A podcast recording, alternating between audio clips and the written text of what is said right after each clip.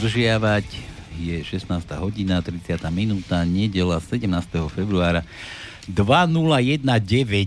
Za chvíľu 30 rokov našej demokracie, úžasnej, našeho takého neprávneho štátu, či právnického štátu, či čo to tu propagujeme. No a my už tu, my už tu hádam 11.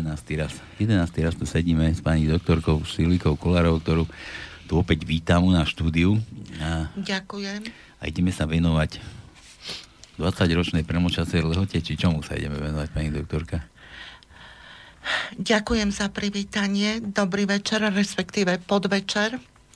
Vážení poslucháči, dnes sa budeme venovať krádeži vyšetrovacieho spisu, ktorá ani po 18 rokoch žiadnym spôsobom nie je objasnená. A jedná sa o môj vyšetrovací spis, ktorý bol ukradnutý v roku 2001, potom bolo prerušené trestné stíhanie vo veci krádeže a ja som doteraz neustále pranierovaná, obviňovaná a stále trestne stíhaná v rámci prípravného konania. Ja, ja tak. vás ešte takto prerušujem. Ja len dodám pre poslucháčov, ktorí, ktorí, lebo ste tu dlhšie nebola, predtým sme išli čas za časťou, teraz sme mali takú menšiu prestávku.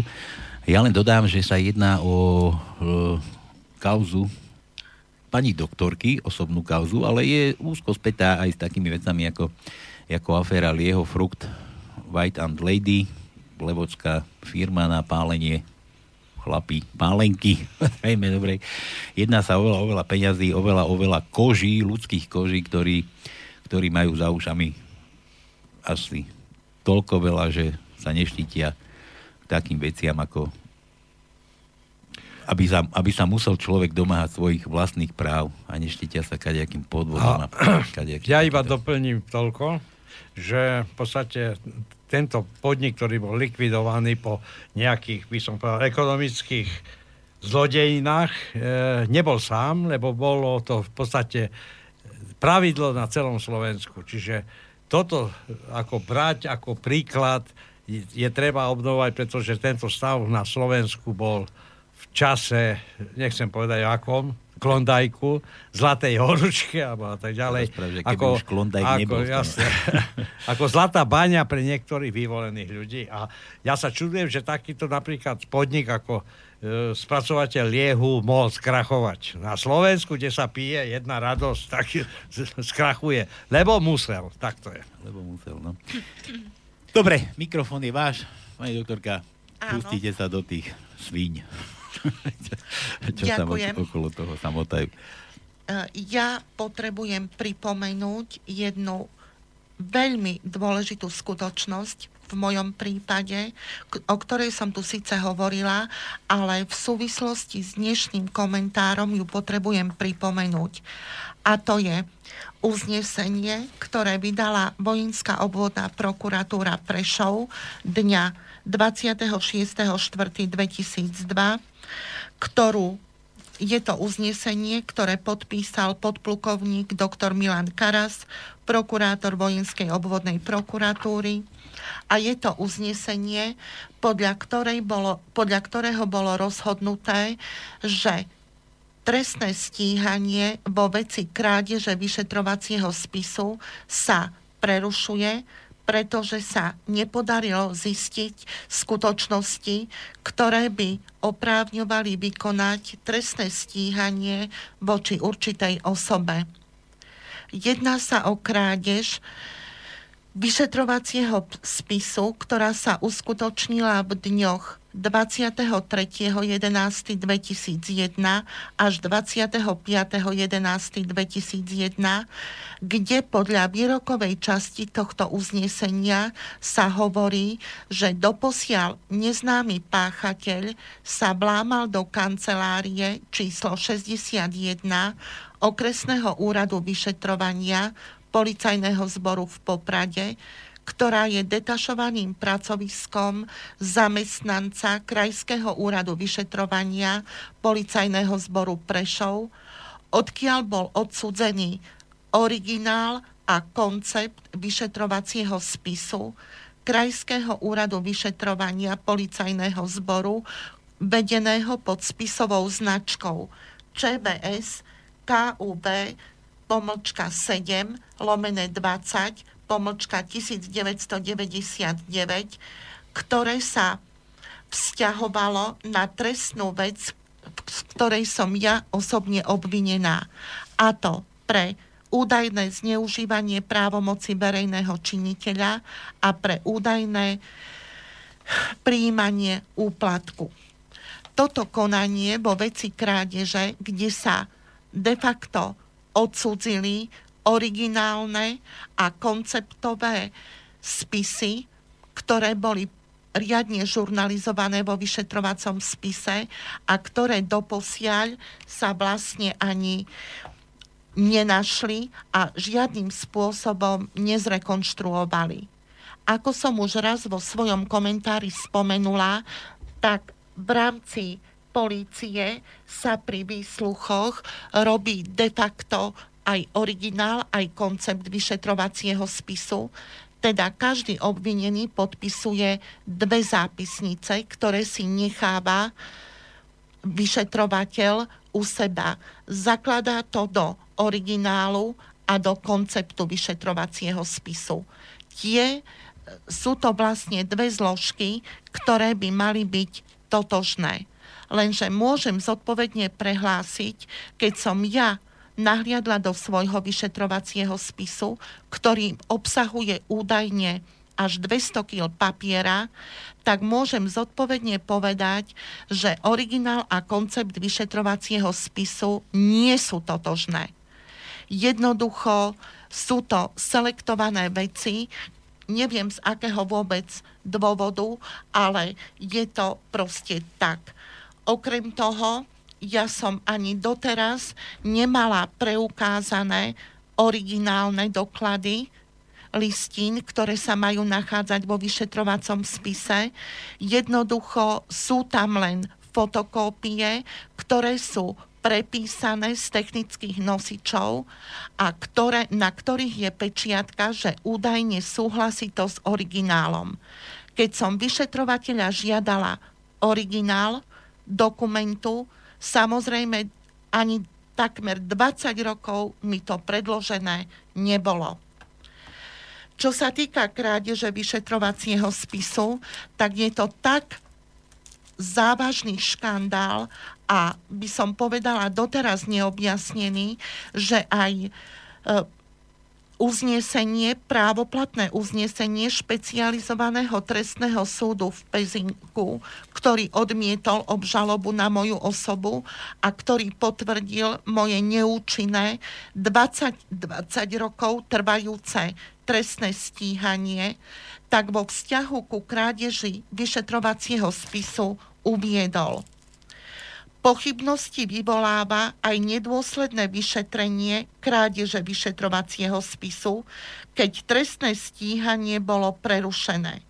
Pretože sa nepodarilo zistiť skutočnosti, ktoré oprávňujú vykonať trestné stíhanie voči určitej osobe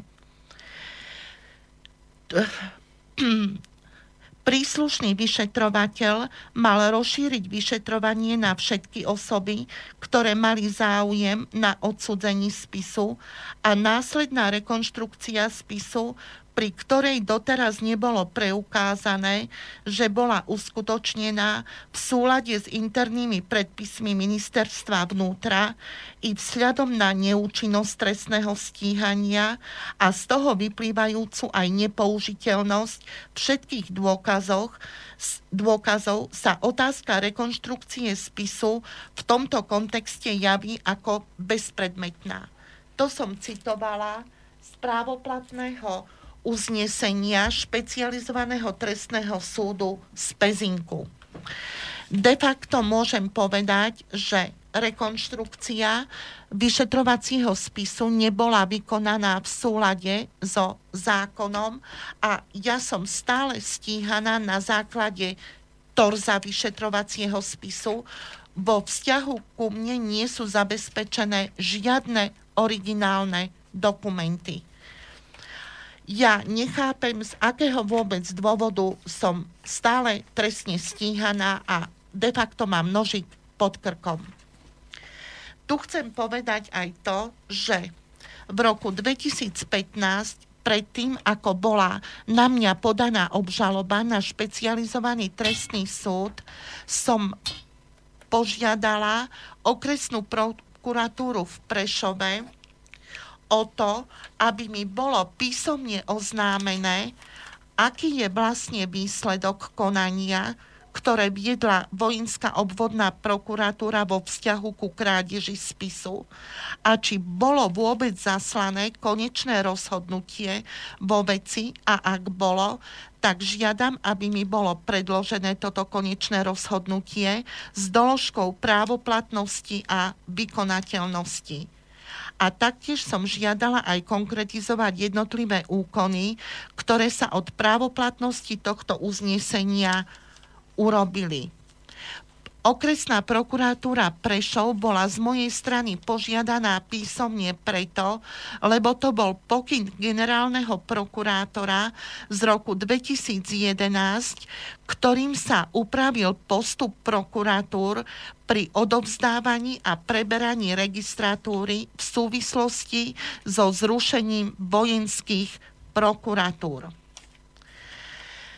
okresný prokurátor, a to konkrétne doktor Michal Glebaňák, ktorý bol poverený výkonom funkcie okresného prokurátora, mi na túto žiadosť odpovedal v tom zmysle, že okresná prokuratúra nedisponuje potrebným spisovým materiálom z vyššie označeného trestného konania a preto ma odkázal, aby som sa obrátila na vojenský archív v Trnave s tým, aby som si vyžiadala spis, ktorý bol ktorý som tu označila, a to kraj, e, pod e, číslom 7 lomené 20 pomočka 1999, ako aj súvisiaci dozorový spis vojenskej obvodnej prokuratúry Prešov. Na základe tejto mojej žiadosti keďže mi nič samozrejme nebolo odpovedané, som opakovane žiadala okresnú prokuratúru Prešov, aby mi písomne napísali, v akom vlastne štádiu je vybavenie tejto mojej žiadosti. Na to som dostala odpoveď z Ministerstva obrany, z Vojenského archívu, z Centrálnej registratúry Strnavy s tým, že vyšetrovací spis vedený pod číslom 7 lomené 20 pomlčka 99, teda môj vyšetrovací spis, sa vo fondoch vojenského archívu nenachádza. A dozorový spis vojenskej obvodnej prokuratúry bol započi- zapožičaný na okresnú prokuratúru Prešov. Na základe tejto informácie som následne dostala rozhodnutie podpísané Michalom Glebaňákom, ktorý bol poverený výkonom funkcie okresného prokurátora Prešov, s tým, že mojej žiadosti o poskytnutie informácie v súvislosti s tým, že či bol, bolo vydané konečné rozhodnutie vo veci krádeže, a ak bolo vydané, tak aby, mi to bolo zaslané, tak tejto mojej žiadosti nevyhovuje. Ako dôvod uviedol, že nemôže to sprístupniť kvôli tomu, že táto informácia sa týka rozhodovacej činnosti orgánu činného v trestnom konaní. Ja som sa s touto odpoveďou samozrejme neuspokojila, nakoľko mám za to, že keďže bol ukradnutý môj vyšetrovací spis, v ktorom boli jednoznačne zadokumentované právne relevantné dôkazy, ktoré odôvodňovali moju nevinu pri stíhaných skutkoch, tak som sa proti tomuto rozhodnutiu odvolala. Toto rozhodnutie som považovala za nezákonné a zmetočné a žiadala som, aby bolo zrušené a mojej žiadosti vyhovené. Lenže krajský prokurátor v Prešove, a to konkrétne doktor Pavol Matia zamietol moje odvolanie a potvrdil toto bezprecedentné rozhodnutie okresnej prokuratúry Prešov. Keďže mám právnické vzdelanie, tak som nakoniec požiadala Krajský súd v Prešove, aby preskúmal postup okresnej prokuratúry, aj krajskej prokuratúry, ako aj ich vydané rozhodnutia. Ja som totižto žiadosť o poskytnutie informácie napísala v súlade so zákonom o slobodnom prístupe k informáciám, kde sú presne stanovené lehoty na vydanie rozhodnutí, ktoré zo strany krajského prokurátora a okresného prokurátora dodržané neboli. Následne, keďže som podala žalobu na Krajský súd v Prešove na to, aby preskúmal postup a rozhodovanie jak krajskej prokuratúry, tak okresnej prokuratúry.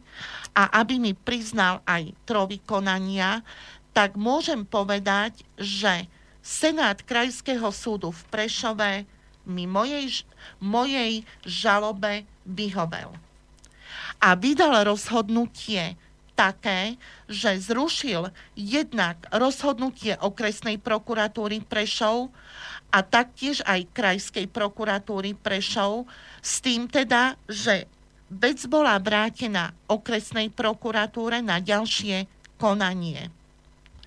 Tu chcem povedať to, že v bode číslo 43 a 44 právoplatného rozsudku Krajského súdu v Prešove je aj uvedené, že prvostupňové rozhodnutie a krajské rozhodnutie zo strany Krajskej prokuratúry v Prešove bolo všeobecné, formálne a nepreskúmateľné. Okrem toho sa ani odvolací, ani prvostupňový orgán zákonným spôsobom nevysporiadal so skutočnosťami, ktoré mal riadne pred, pred, e, preskúmať a odvolací orgán aj napriek tomu potvrdil takéto rozhodnutie, čo ale atribút zákonnosti nesplňalo. A z uvedených dôvodov je takéto rozhodnutie aj odvolacieho orgánu nezákonné. To je konštatované v odôvodnení právoplatného rozsudku Krajského súdu v Prešove, ktorý bol vydaný v roku 2017 a správoplatnený 8. novembra 2017. Na základe tejto skutočnosti mi okresný prokurátor v Prešove vlastnoručne podpísaným listom uviedol, že mojej žiadosti, kde som žiadala o to, aký bol konečný výsledok konania, vo veci krádeže spisu pred vojenskou prokuratúrou v Prešove. A ak bolo vydané konečné rozhodnutie v označenej veci, tak aby, aby mi bolo s doložkou právoplatnosti aj zaslané, mi uviedol, že mojej žiadosti v plnom rozsahu s poukazom na právoplatný rozsudok Krajského súdu v Prešove vyhovuje a oznamuje mi, že v konaní, ktoré bolo vedené pôvodne pred vojenskou prokuratúrou v Prešove, nebolo vydané žiadne konečné rozhodnutie vo veci. Bolo vydané len procesné rozhodnutie o prerušení konania zo dňa 26.4.2002. Uvedené uznesenie mi aj vo fotokópii pripojil, pretože a súčasne teda uviedol, že toto rozhodnutie nemá ani doložku právoplatnosti a vykonateľnosti, ale také sa nachádza vo vyšetrovacom spise. E, okrem toho, e, vojenský, okresný prokurátor v tejto súvislosti mi tiež dal na vedomie, že po vydaní uznesenia o prerušení trestného stíhania bolo vykonané len operatívne preverovanie, pričom v rámci operatívneho preverovania nebol zistený páchateľ, respektíve páchatelia trestného činu a žiadna bližšia konkretizácia úkonov, ktoré boli v, urobené v rámci operatívneho pre, preverovania, nie je súčasťou príslušného vyšetrovacieho spisu. Ja som v tejto súvislosti podala aj trestné oznámenie, síce na neznámeho páchateľa vo veci krádeže, ale môžem povedať, že orgány činné v trestnom konaní sa tomu žiadnym spôsobom nevenovali. Podľa nich to trestný čin nie je. Taký bol teda výsledok. Lenže keďže Krajský súd v Prešove de facto konštatoval nezákonné rozhodnutia zo strany jednak okresného prokurátora v Prešove a jednak krajského prokurátora v Prešove, tak napísala som žalobu o náhradu škody. A to v súlade so zákonom 514 lomené 2003 zbierky o zodpovednosti za škodu, ktorá bola spôsobená pri výkone verejnej moci. Žiadam vyplatenie samozrejme aj nemajetkovej újmy v peniazoch s príslušenstvom. Nakoľko som mala za to, že postup jednak Michal, doktora Michala Glebaniáka a jednak doktora Pavla Matiu bol pri vydávaní rozhodnutí nezákonné, nezákonný a bola, bolo to konštatované na základe právoplatného rozsudku Krajského súdu v Prešove. Jedná sa predsa o verejných činiteľov, ktorí podľa môjho názoru majú byť ochrancami zákonnosti, ale neboli.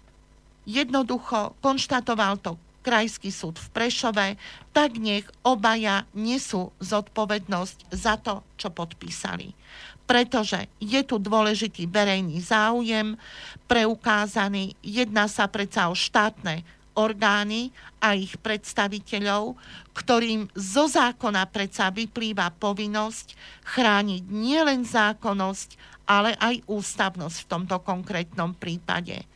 a ja som teda... Na ústavný súd za chvíľu. A ja som bez pochyby preukázala ich pochybenie a konkretizovala som jednoznačne jak doktora Michala Glebaniaka, prokurátora, ktorý bol poverený vedením okresnej prokuratúry v Prešove, tak aj prokurátora doktora Pavla Matiu, ktorý bol v tom čase krajským prokurátorom.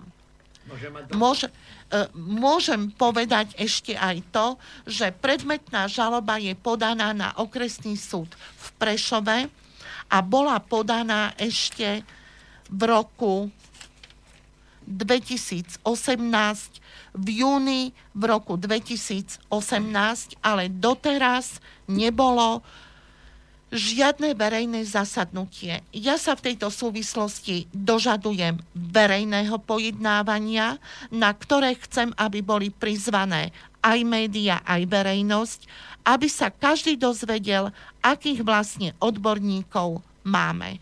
Ide o to, že keď sa takíto e, odborníci si toto dovolili vo vzťahu k mojej osobe urobiť, čo mám právnické vzdelanie, tak čo si mám myslieť o tom, koľky možno aj nevinní sedia v Ilave alebo v Leopoldove?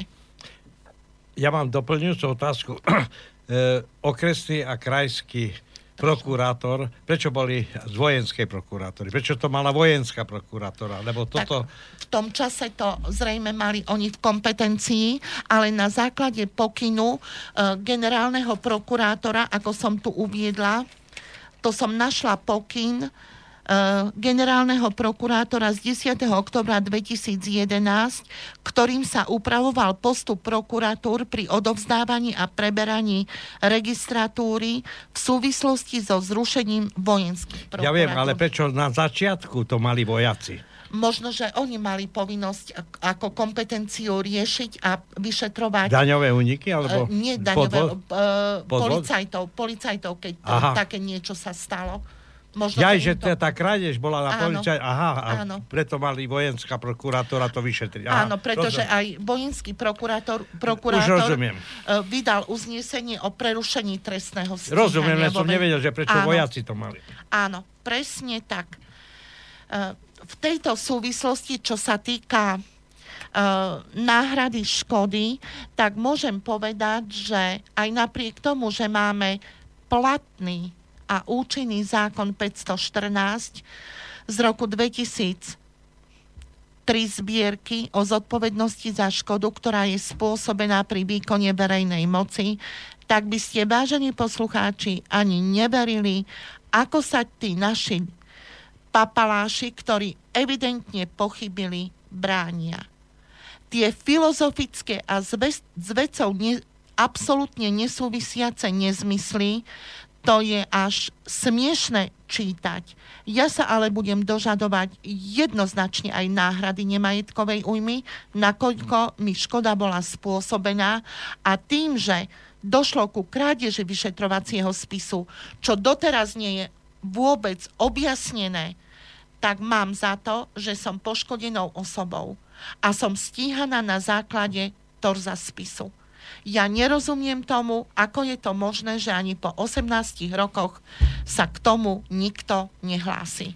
Je to veľký škandál, ktorý mienim aj po Brusel potiahnuť. Pretože není mysliteľné, aby som ja bola stíhaná a nevedeli mi nič preukázať. To bolo predsa právoplatne konštatované, jak cez e, špecializovaný trestný súd v Pezinku, tak aj cez najvyšší súd ja mám len zase doplňujúcu pripomienku, že vlastne tu sa stále hovorí o právnom alebo neprávnom našom štáte. Ide o to, že ako je to možné, že nielen vtedy v tom 2002 roku zmizli nejaké spisy, ale dokonca z policajného, policajnej budovy, ktorá je strážená. Ja neviem, ako, ešte čo má byť iné strážené ako nepolicajná budova, keď ešte dodnes sa strácajú spisy na súdoch, strácajú sa ja hovorím, že to sa nestrácajú. To sú uh, vy, vyberané spisy v záujme nieko, nejakej osoby, nič iné.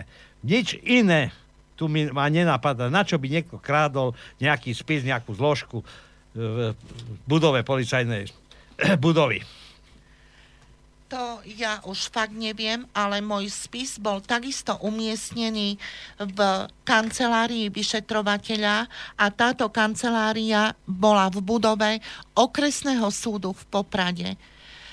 Vtedy cez e, kadiaké televízne kanály bolo povedané, že údajne cez balkonové dvere boli povyhadzované dokumenty z môjho spisu, ktorý vážil údajne 200 kg. To si ani neviem predstaviť. Veď budova okresného súdu v Poprade je predsa takmer v strede mesta. A niekto si to nevšimol. A monitorovaná a stražená. To, to fakt je nepochopiteľné. Ale v súvislosti s podanou žalobou o náhradu škody chcem ešte uviezť aj to, že ako dôkaz, aby som vlastne mala aj priznanú náhradu nemajetkovej újmy, lebo som poškodenou osobou jednoznačne, tak som navrhla ešte minulého roku v 12. mesiaci sudkyni vykonať dôkaz a to taký, aby si vyžiadala z okresných súdov Poprad, Kežmarok a Spiska Nová Ves písomnú informáciu za obdobie od rokov 2004 až 2018 aby jej bolo vypísané menovite, teda každý advokát, koľko mal pridelených na ex ofo obhajobu zločincov, zločinov a koľko prečinov. Ja môžem zodpovedne povedať, ja som za celé toto obdobie nemala ani jeden zločin. A na základe toho sa dá veľmi ľahko vypočítať nemaj, výška nemajetkovej újmy, ktorá mi bola spôsobená, pretože mám za to, že tým, že som nedostávala e, na obhajobu ex ofo zločiny, tak to bolo účelové. A nebolo to náhodné. Jednoducho, zločiny to je job business pre prokurát, pre sudcu a pre advokáta a dostávajú zločiny vyslovene len deti papalášov a ryťolesci. Koľko vám takto taký, ušlo takých peňazí? Či to ešte neviete, to až keď vyčíslia Na tie... základe toho, keď Aha. nebolo to ešte vyčíslené, lebo ja som bola v spise na okresnom súde v Prešove a nebol tam ešte tento údaj. Mhm pretože boja sa toho a robia všelijaké obštrukcie sudcovia, totálne filozofické nezmysly, pritom e, ustanovenie cez opatrenie ex ofo ide cez poradové číslo, ktoré je interne vedené na každom súde. Je to jednoducho job, ktorý je e, výsostne akože prideľované sú takéto prípady výsosne, ako som už spomenula, pre deti papalášov a ryťolescov. Tak teraz akože sme sa dostali do takej fázy, že teraz tvrdíte, že tie prideľovania nie sú elektronické, že to neprideluje tak akože náhodne. E, tak to bolo. Teraz údajne už to ide elektronicky. Či to bude objektívne, to vám ja neviem mm. povedať, ale ja som zatiaľ mala až dva pridelené prečiny od začiatku roka a zločin zatiaľ žiaden. Ale tohto roka či minulého? Tohto roka. Tohto roka, da? Minulého roku. Nič. Nie. Nie. Nič. Nie. Nie. No, dobre. Pretože, uh, viete, ex ofo to je istota financií, pretože to vám zaplatí štát. Mm-hmm. To je skutočne zaujímavé a zločiny sú predsa ináč honorované ako prečiny. Takže či sa vôbec dostanem k tomu údaju, neviem, ale sudcovia sa tomu výsostne bránia, neviem síce prečo, ale je to vyslovene evidenčná záležitosť. Ja nechcem zasiahnuť ani do osobných údajov, ani do nejakých odsúdení konkrétnych ľudí. Ja chcem vyslovene evidenčnú záležitosť. Jasne. A na to mám právo. Takže uvidíme, či k takému údaju sa vôbec dostanem. Ale takisto mi nejde do hlavy, že zatiaľ nie je stanovený ani termín pojednávania v tejto veci na okresnom súde v Prešove. Je to zaujímavé, lebo od júna minulého roku, ako som podala žalobu, teraz je to vlastne pol roka a zatiaľ No, aby ste, termín. Aby ste nečakala ďalších 20 rokov.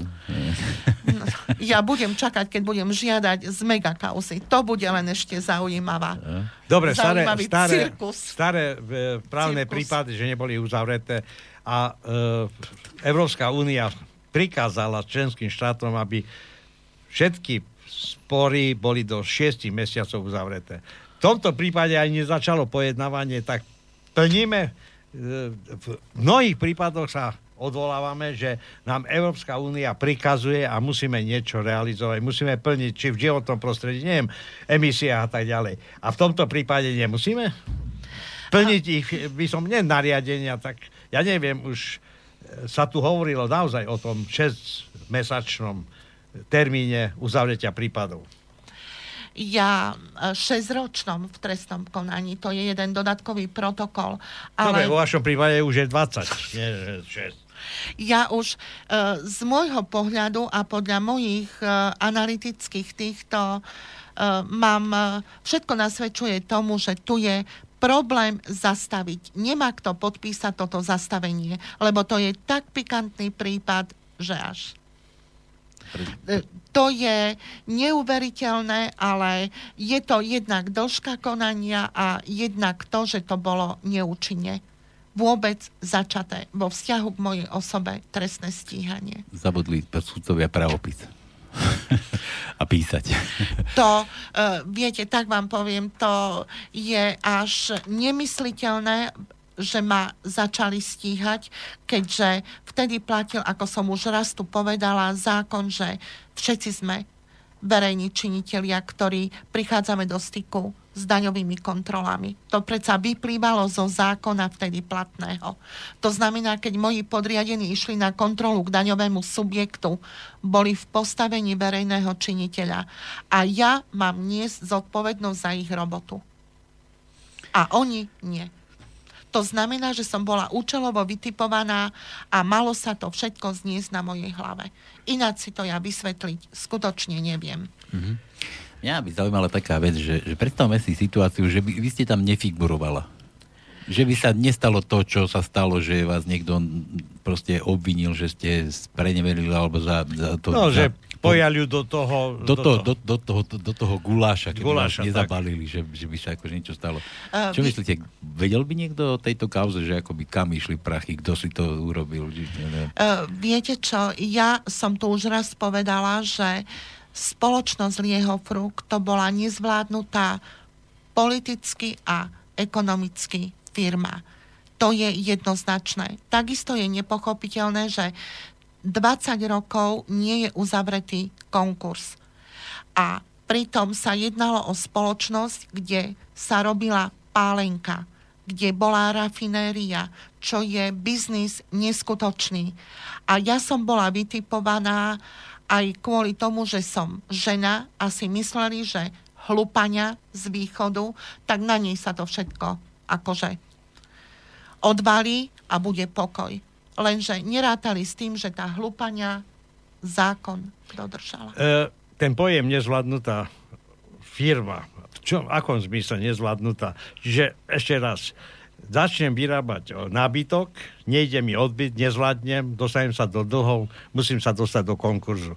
Liehovar sa dostal do konkurzu, to je nie, to, to, a nie je predstaviteľné. A v čom bola tá nezvládnutá tá firma? Oni ju chceli účelovo rozkradnúť, použiť peniaze, ktoré, ktoré tam lietali a aby to začali, by som povedal, eh, uzavreli hranicu, aby už to nikto nevyšetroval, lenže bohužiaľ vy ste sa tam objavila ako nejaká, nejaká persona, ktorá sa tam začala motať a teraz nevedia, čo s vami.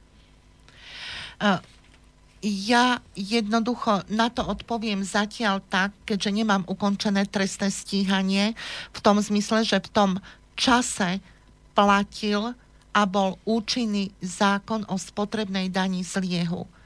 Tam to bolo uzákonené tak, že keď firma kúpi surový liek, to znamená z obilia alebo zo zemiakov a pustí to cez rafinériu, tak má právo, nie možnosť, ale právo od štátu cez daňový úrad pýtať tzv. vrátku spotrebnej dane z liehu.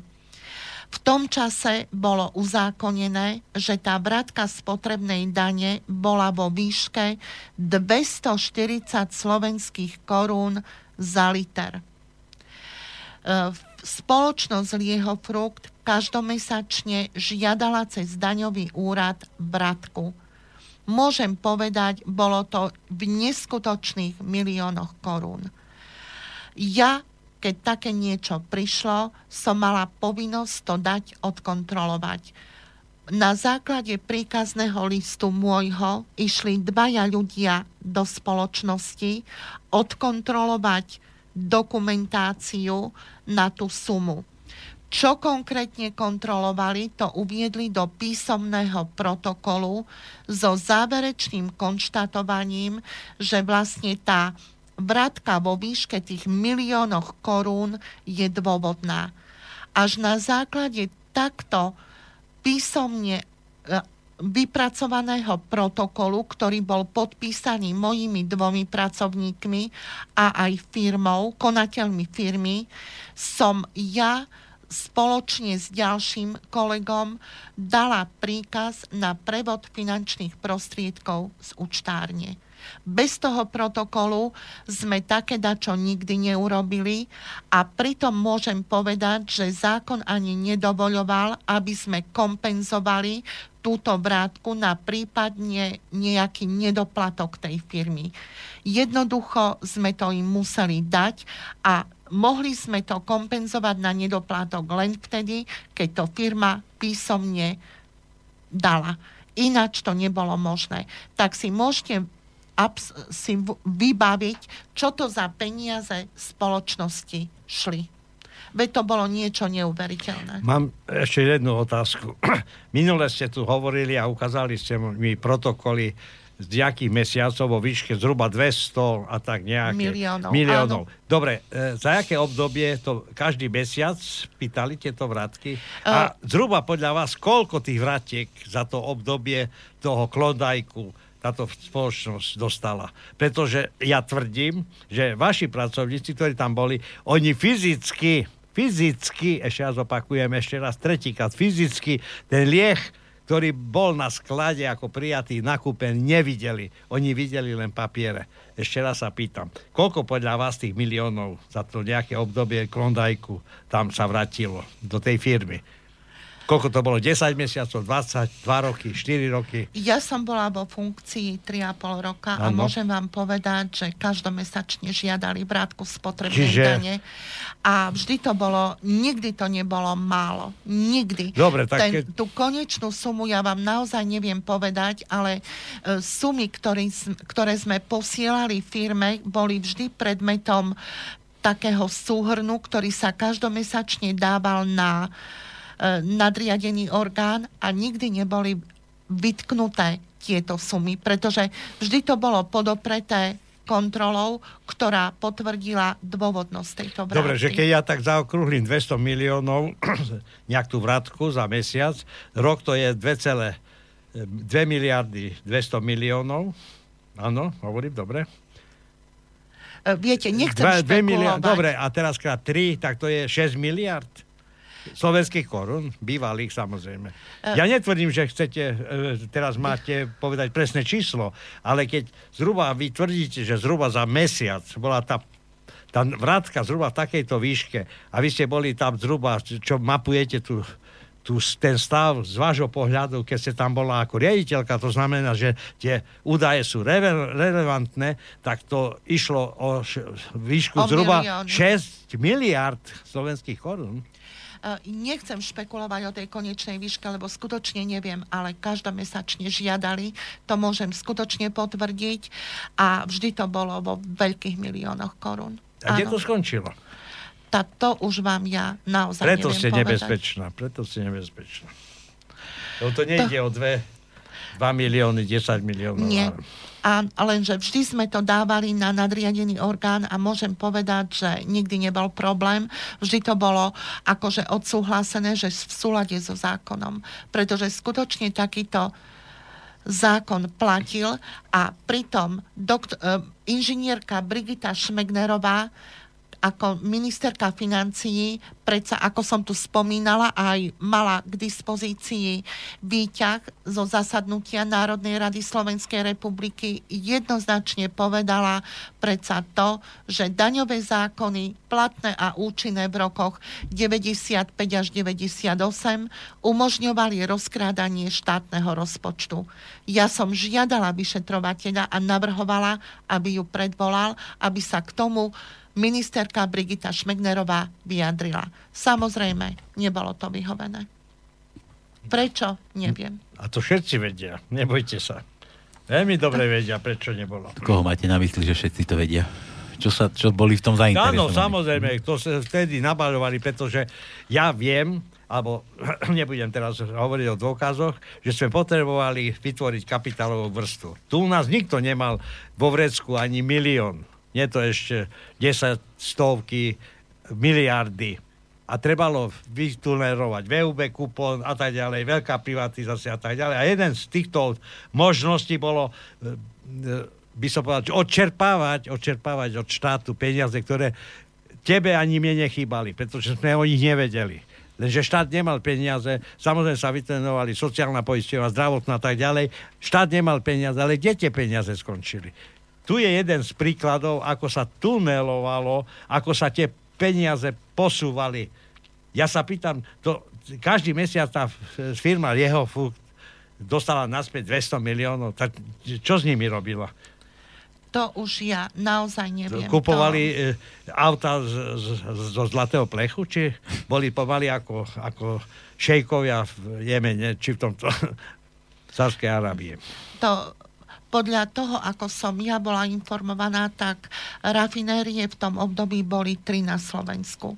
A to Old Herald, Santa Nikolaus a Lieho Frukt v Levoči. A pokiaľ naši poslanci schválili takýto zákon, aký schválili, veď to bolo niečo neuveriteľné. A ešte aj uzákonili 240 korunovú vrátku za 1 liter prerafinovaného liehu. No nehnevajte sa, však to bolo rozkrádanie štátneho rozpočtu. Ja viem, ja viem, že výrobná cena jedného liehu zo zemiaku bola v Radove v jednej korune to skutočne bolo neuveriteľné a pritom Liehofrukt, e, ten zákon teda neumožňoval, aby sme z úradnej moci započítali tú vrátku na ich nedoplatok. Si predstavte toto. My sme im jednoducho museli tie peniaze dať. Až keď požiadali o kompenzáciu na nedoplatok, tak vtedy sme to mohli urobiť. Táto Ináč firma nie. nebola VŽ, ale určite mala koľko zamestnancov? 30?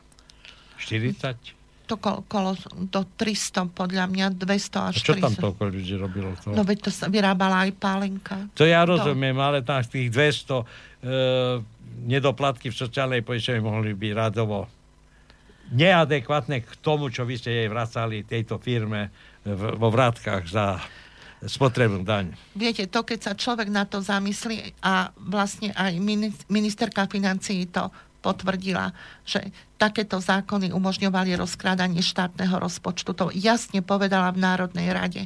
A tým vlastne potvrdila to, aký to bol humbuk. Doslova a do písmena. A nikto sa nad tým nepozastavil. Ja už tomu fakt nerozumiem. Ja keď sa skončí to moje trestné stíhanie, ja tu všetko uvediem, ešte aj odklady, aj splátky a e, môžem zodpovedne povedať, že nedávali sme odklady a splátky spoločnosti Lieho Frukt len my, ale jej napríklad odpúšťali aj penále nadriadené orgány. A nie malé. Uh, nechcem tu zase hovoriť niečo uh, toho, čo by som nemal povedať. Poznáte mená tých, ktorí boli, nie že pozadí, ktorí ovládali túto firmu? Keď si zoberiete výpis obchodného registra, tak uh, môžete je to ľahko čitateľné a je tam aj taktiež jedna politická ezeročka, ktorá um, v sebe mala uh, začiatočné písmena mien ľudí, ktorí tam takisto boli a ktorí mali vplyv na túto firmu. Áno, bola. Áno, bola. Jednoznačne. A takisto môžem povedať aj to, že e, ako je to možné, že e, spoločnosť e, Jaroslava Ogurčáka, ktorý bol jedným z tých politických nominantov v tej politickej ezeročke, ktorý už žiaľ medzi nami nie je, tak nech s Bohom odpočíva, ale mal stavebnú firmu, ktorá napríklad opravovala dom v Levoči na námestí majstra Pavla, ktorý bol ocenený na základe e, znaleckého posudku na 5 miliónov korún, lenže pán Ogurčák dostal z lieho fruktu 26 miliónov korún. A pritom bol odsúhlasený konkurs jeho a taktiež bola jeho firma zlikvidovaná. Povedzte mi, ako je to možné, keď disponoval sumou 26 miliónov korún z jeho fruktu za opravu domu na námestí v Levoči. V hodnote 5 miliónov korún. Áno. Áno. Pritom ten dom, keď by ste sa na ňo pozreli a otvorili dvere, tak vám spadne škrydla a vás môže aj zabiť. Tam sa nič iné neurobilo tá 5 miliónová hodnota bola podľa môjho názoru aj kvôli tomu, lebo mesto Levoča to je UNESCO, tak tam sú, je iný režim cenový, takže zrejme kvôli tomu to bolo ako v takejto výške urobené. Ale pán Ogurčák dostal 26 miliónov korún. a pritom... Možno boli historické technológie, možno museli drevené lešenie postaviť? tak to, to ja neviem, ale nejak extra zrenovovaný ten dom nie je. Jasné, ja to, to už nám akože neprislúcham. Poďme naspäť k tomu vašemu, vašemu prípadu. Ubehlo už 20 rokov. Určite sa to podpísalo aj na, na, na vašom zdraví, aj, aj, aj na nervoch, aj neviem na čom všetkom. Vy ste tu správne podotkla, že neviete si predstaviť, že v nejakej Ilave alebo niekde v nejakom zariadení v Leopoldove sedí nejaký človek, ktorý bol nevinný.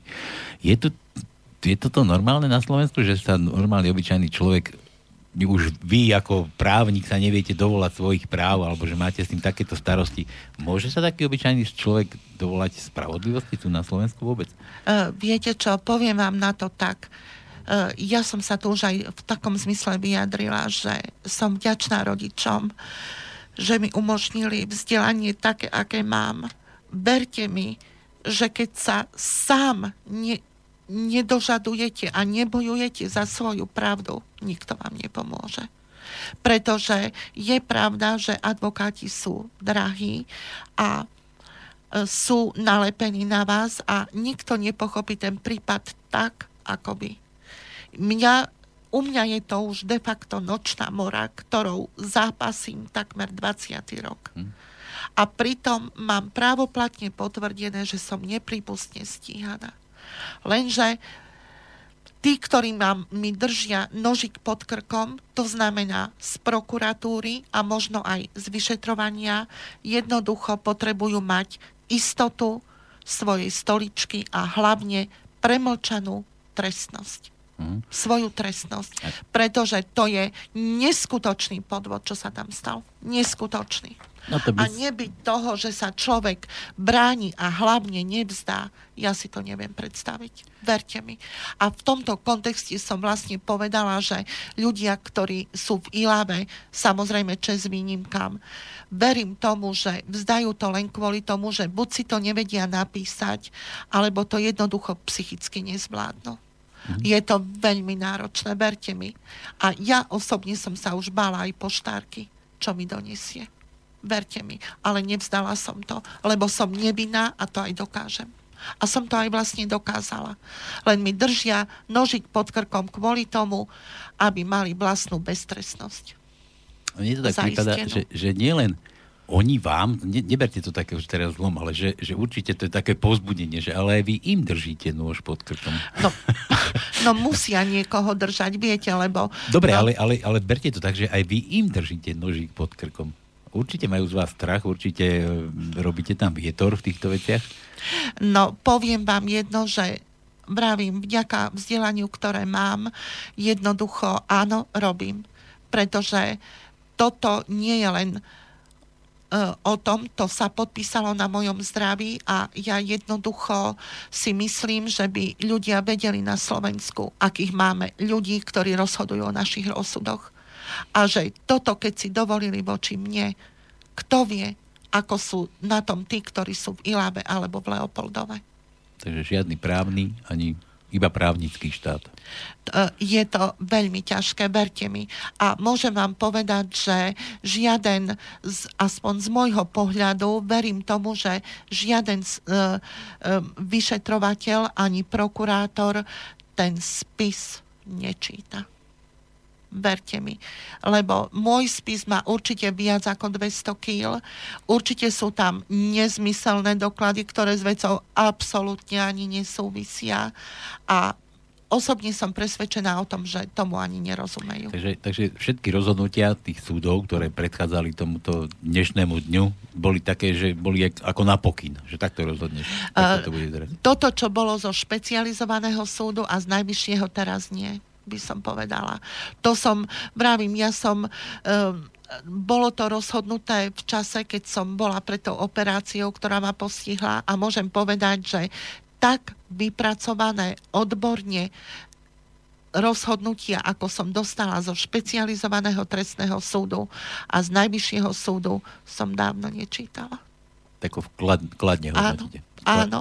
Sú to rozhodnutia, ktoré majú dokopy cez 100 strán sú právoplatné, ale sú na vysokej právnej aj skutkovej úrovni urobené. Áno, áno, áno. Hm, takže z toho je badať, že už by nechceli spraviť asi chybu voči vašej osobe. Uh, viete čo, ja, ja vravím, neviem, ale vravím som fakt bola prekvapená v tom dobrom slova zmysle. Lebo úroveň aj dôslednosť a hlavne odbornosť a zákonnosť bola neuveriteľne dodržaná. To, čo som ja stále tvrdila, sa vlastne potvrdilo. Dobre, Áno. a teraz podľa vás ten dopad, aký bude mať v budúcnosti za chvíľu ich výsledok, ich roboty, ich odbornej roboty, ich odborného posúdenia. Aký no. to bude mať dopad na tých dole, ktorí robili tie všelijaké šachy, ktorí e, vás hádzali do, do, ja neviem, do autu. Takže teraz vlastne by sa mali, čo, spamätať? Odvola, e, odvolať to, čo odvolali, alebo navrhli odvolať ja jednoducho, áno, držia ma pod krkom, vravím, aby sa naplnila premlčacia doba, aby neboli trestne To som povedal minulého roku ja, že áno, sa čaká áno, na to. A verte áno, tomu, že sa áno, to naplní. Áno, naplňa sa to. Doslova do písmena. Lenže e, ja sa opýtam pri tom odškodnení, čo by robil konkrétny sudca, ktorý bude o tom rozhodovať na mojom mieste. A myslíte, že tí sudcov... verejne pred médiami a pred verejnosťou na to odpovie. Ako by sa zachovali na mojom mieste oni? Pretože o to tu ide. Ja som poznačená aj zdravotne, aj kariérne. Moja rodina takisto. Ale čo by robili na mojom mieste oni?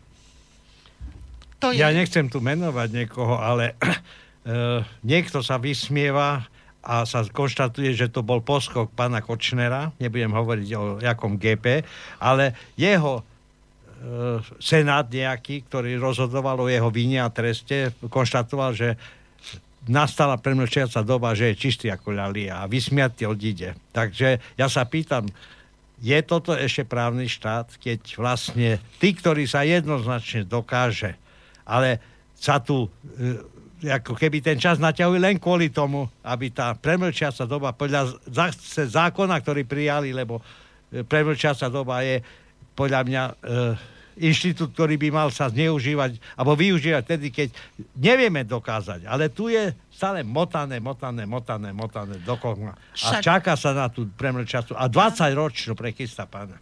Áno, ale pomáha im k tomu to, že vlastne my nabaľujú čísla na vyšetrovací spis. Pritom platí vyhláška, že to číslo, čo bolo na začiatku dané, má ísť až do konca. Ale v mojom prípade to nie je pretože štatisticky by to nevedeli zdôvodniť tú 20 rokov trvajúcu dobu. Jednoducho svietila by som asi ako kometa a nevedeli by to zdôvodniť. Tak o tom už teraz je z vás hviezda. Viete čo, ja o to absolútne nestojím. Ja chcem mať konečne pokoj. Konečne. Aby som mohla, ja sa môžem každému pozrieť do očí, verte mi. Ja nemám problém. Lenže chcem, aby som bola aj očistená a hlavne, aby maska moja bola daná dole, pretože ja som ľudí o robotu nepripravila. Tu ich pripravil o robotu v Levoči niekto úplne iný. Nie ja. Dobre, týmto by som, madam, prednešok ukončil dnešné vaše vystúpenie. Ja vám ďakujem za, za vašu odvahu. Zase opäť. No to, to chce Guráš. Guráš chce aj to vydržať, tých 20 rokov, to, čo s, s tým máte, aké, aké naťahovačky, motačky. Takže ešte raz veľmi pekne ďakujem, pani Silvika. A 12 bude zase opäť na krku. pár, Áno, ďakujem pekne. Týždňov. Áno. Dobre. Dovidenia. Takže majte sa krásne, želáme príjemný podvečer, no a to je všetko. Zase o týždeň, opäť pri nejakej zvláštnej téme. Majte sa krásne.